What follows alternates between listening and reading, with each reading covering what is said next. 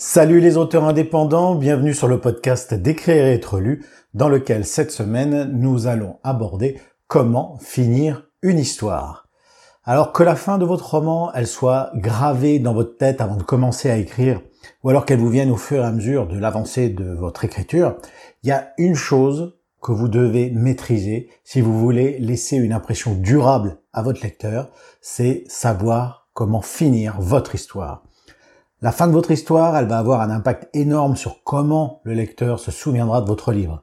S'il est déçu par la fin du, dernier chapitre, bah, il sera moins à même de le relire et encore moins de le recommander autour de lui.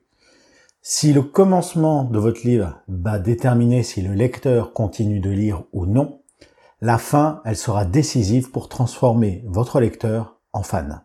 Alors évidemment, il n'y a pas de bonne fin universelle. L'écriture, c'est un art, et l'art, c'est avant tout subjectif. Chaque lecteur appréciera un film ou un livre pour différentes raisons.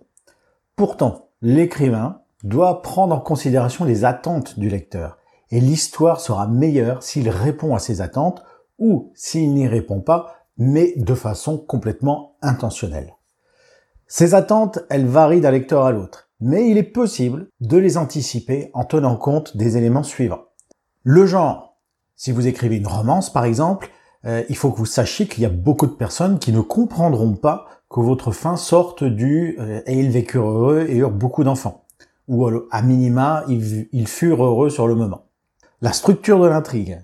Alors si vous suivez le voyage du héros de Campbell pour la structure, votre héros se retrouvera à son point de départ, mais transformé par son expérience. Le lectorat cible, hein, il est évident qu'un enfant aura des attentes très différentes d'un adulte, et le thème du livre, votre thème et l'impression que vous voulez laisser à votre lecteur vont déterminer si vous voulez répondre à son attente ou au contraire si vous voulez la contrarier de façon intentionnelle. Si vous la contrariez, c'est possible, évidemment, mais vous devez quand même vous assurer qu'elle soit fidèle au personnage, à l'intrigue et au thème que vous avez choisi, sinon le lecteur sera complètement perdu. Puisque j'ai pas la prétention d'avoir inventé l'eau chaude et que d'autres ont déjà fait cela bien mieux que moi, voilà une liste des six types de fins que l'on peut trouver dans un roman. Premier type de fin, ce sont les fins résolues. Alors c'est emballé avec un gros nœud rose. Euh, c'est la fin résolue, c'est celle qui répond à toutes les questions qui ont été posées dans le roman et qui dénoue tous les nœuds de l'intrigue. Hein, tout ce qui arrive au personnage principal est clairement explicité au lecteur. Quand est-ce qu'il faut l'utiliser, cette fin résolue? Ben, Elle est très souvent utilisée dans les romans, dans les stand-alone, hein, ce que j'appelle les one-shot, pour lesquels il n'y a aucune suite ou aucune ambition de série qui est pressentie, sauf si c'est le dernier volet de la série, évidemment. Elle est très utilisée pour les romances, c'est le fameux « et il vécu heureux », mais pas que pour ça. Les fins non résolues. Alors ce type de fin soulève plus d'interrogations qu'il ne donne de réponses et laisse le lecteur avec l'envie de savoir ce qui va se passer après.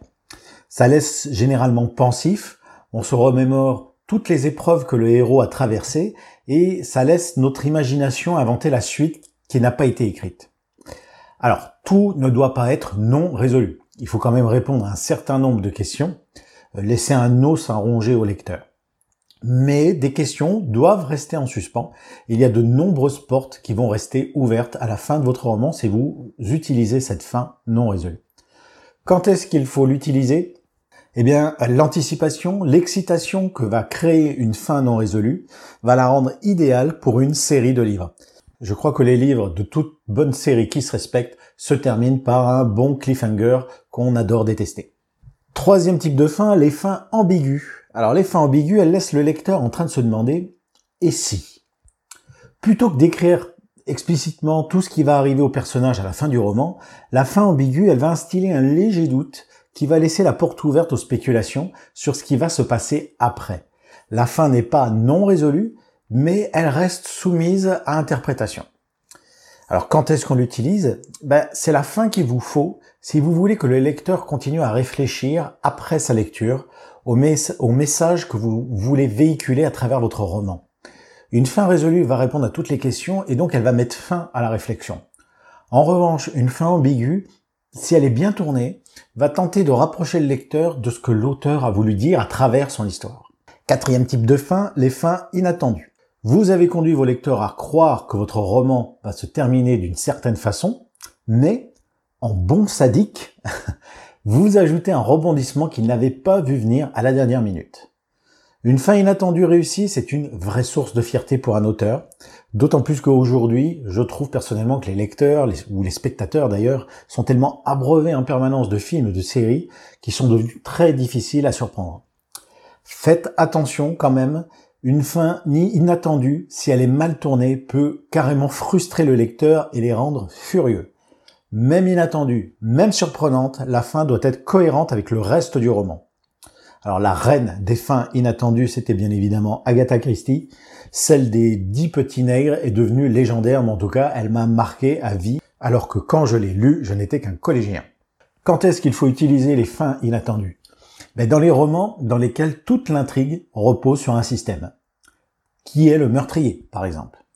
Euh, Les fans du genre vont s'attendre à être surpris, et même ils seront déçus s'ils ne le sont pas, cela ne veut cependant pas dire que le retournement doit venir de nulle part. Pas de Deus ex machina, s'il vous plaît.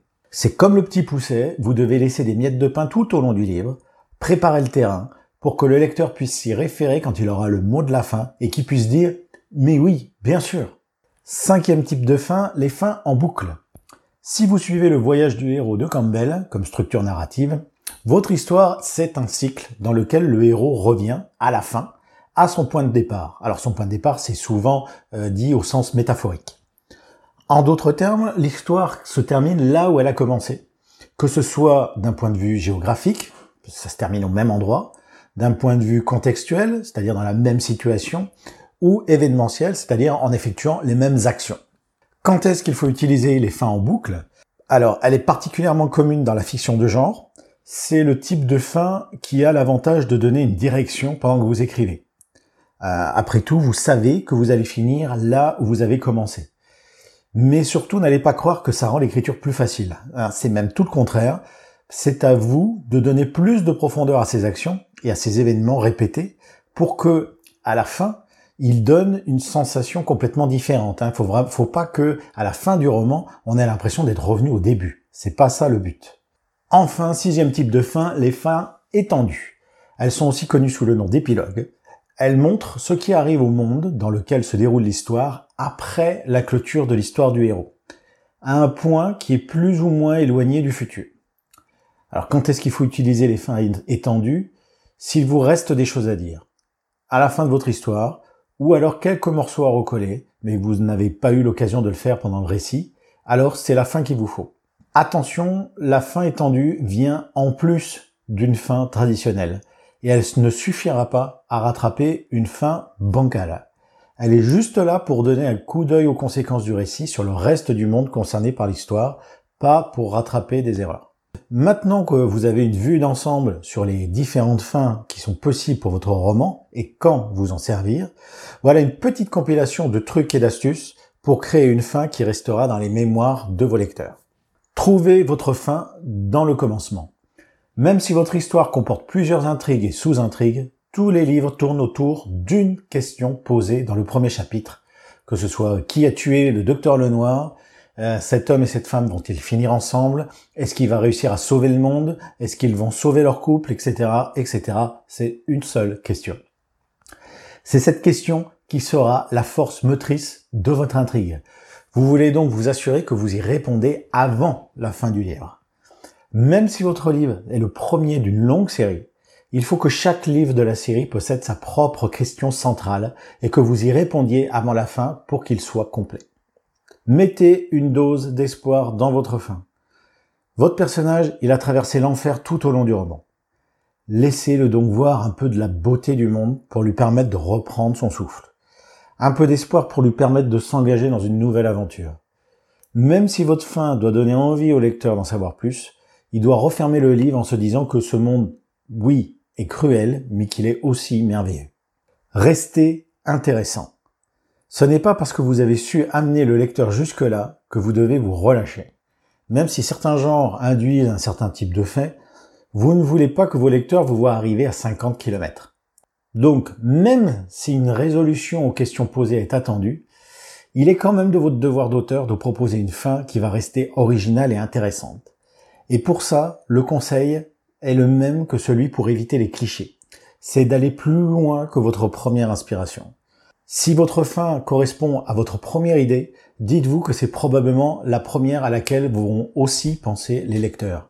Il faut donc que vous continuez à creuser après votre première idée, voire après la deuxième ou la troisième, pour être sûr que le lecteur ne vous voit pas arriver à 15 km. La dernière impression compte. D'une certaine façon, la dernière ligne d'une histoire est encore plus importante que la première.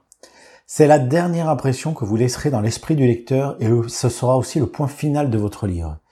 Vous avez donc tout intérêt à réfléchir au genre d'émotion sur lequel vous voulez que votre lecteur referme votre livre et vous demandez quelle image finale pourrait le mieux provoquer cette émotion. Boucler la boucle, c'est Jane Bailey, qui est une fameuse éditrice américaine, qui a dit, et là je cite, Vous devez boucler la boucle. Vous devez terminer là où vous avez commencé. Vous devez prendre la vérité en laquelle votre personnage principal croyait au début de l'histoire et l'exposer comme le mensonge qu'elle est à la fin. Dans votre fin, le personnage principal n'a pas à obtenir ce qu'il veut, mais il doit obtenir ce dont il a besoin. Fin de citation. Enfin, sixième conseil, ne dites pas tout. Il y a un équilibre à trouver pour une bonne fin. Si vous ne répondez pas assez aux questions posées, la fin aura l'air précipitée, bâclée et insatisfaisante. Mais si vous répondez à trop de questions, le dénouement sera trop lent. Alors que faire? Pour ma part, je pense qu'il est préférable de faire confiance à vos lecteurs, plutôt que de passer des chapitres entiers à vous assurer que toutes les questions que vous avez posées ont reçu une réponse. Ne vous inquiétez pas trop pour vos lecteurs, ils tireront leurs propres conclusions. L'erreur surtout à ne pas commettre, c'est de garder toutes vos résolutions pour les cinq dernières pages et de vous retrouver coincé. Il vaut mieux distiller les réponses au goutte à goutte ça permettra à votre récit de respirer. Je termine sur un dernier conseil.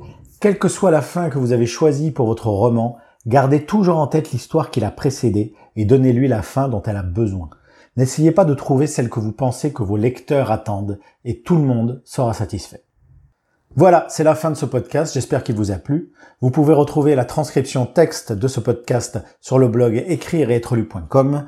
Je vous dis à dimanche prochain. Ciao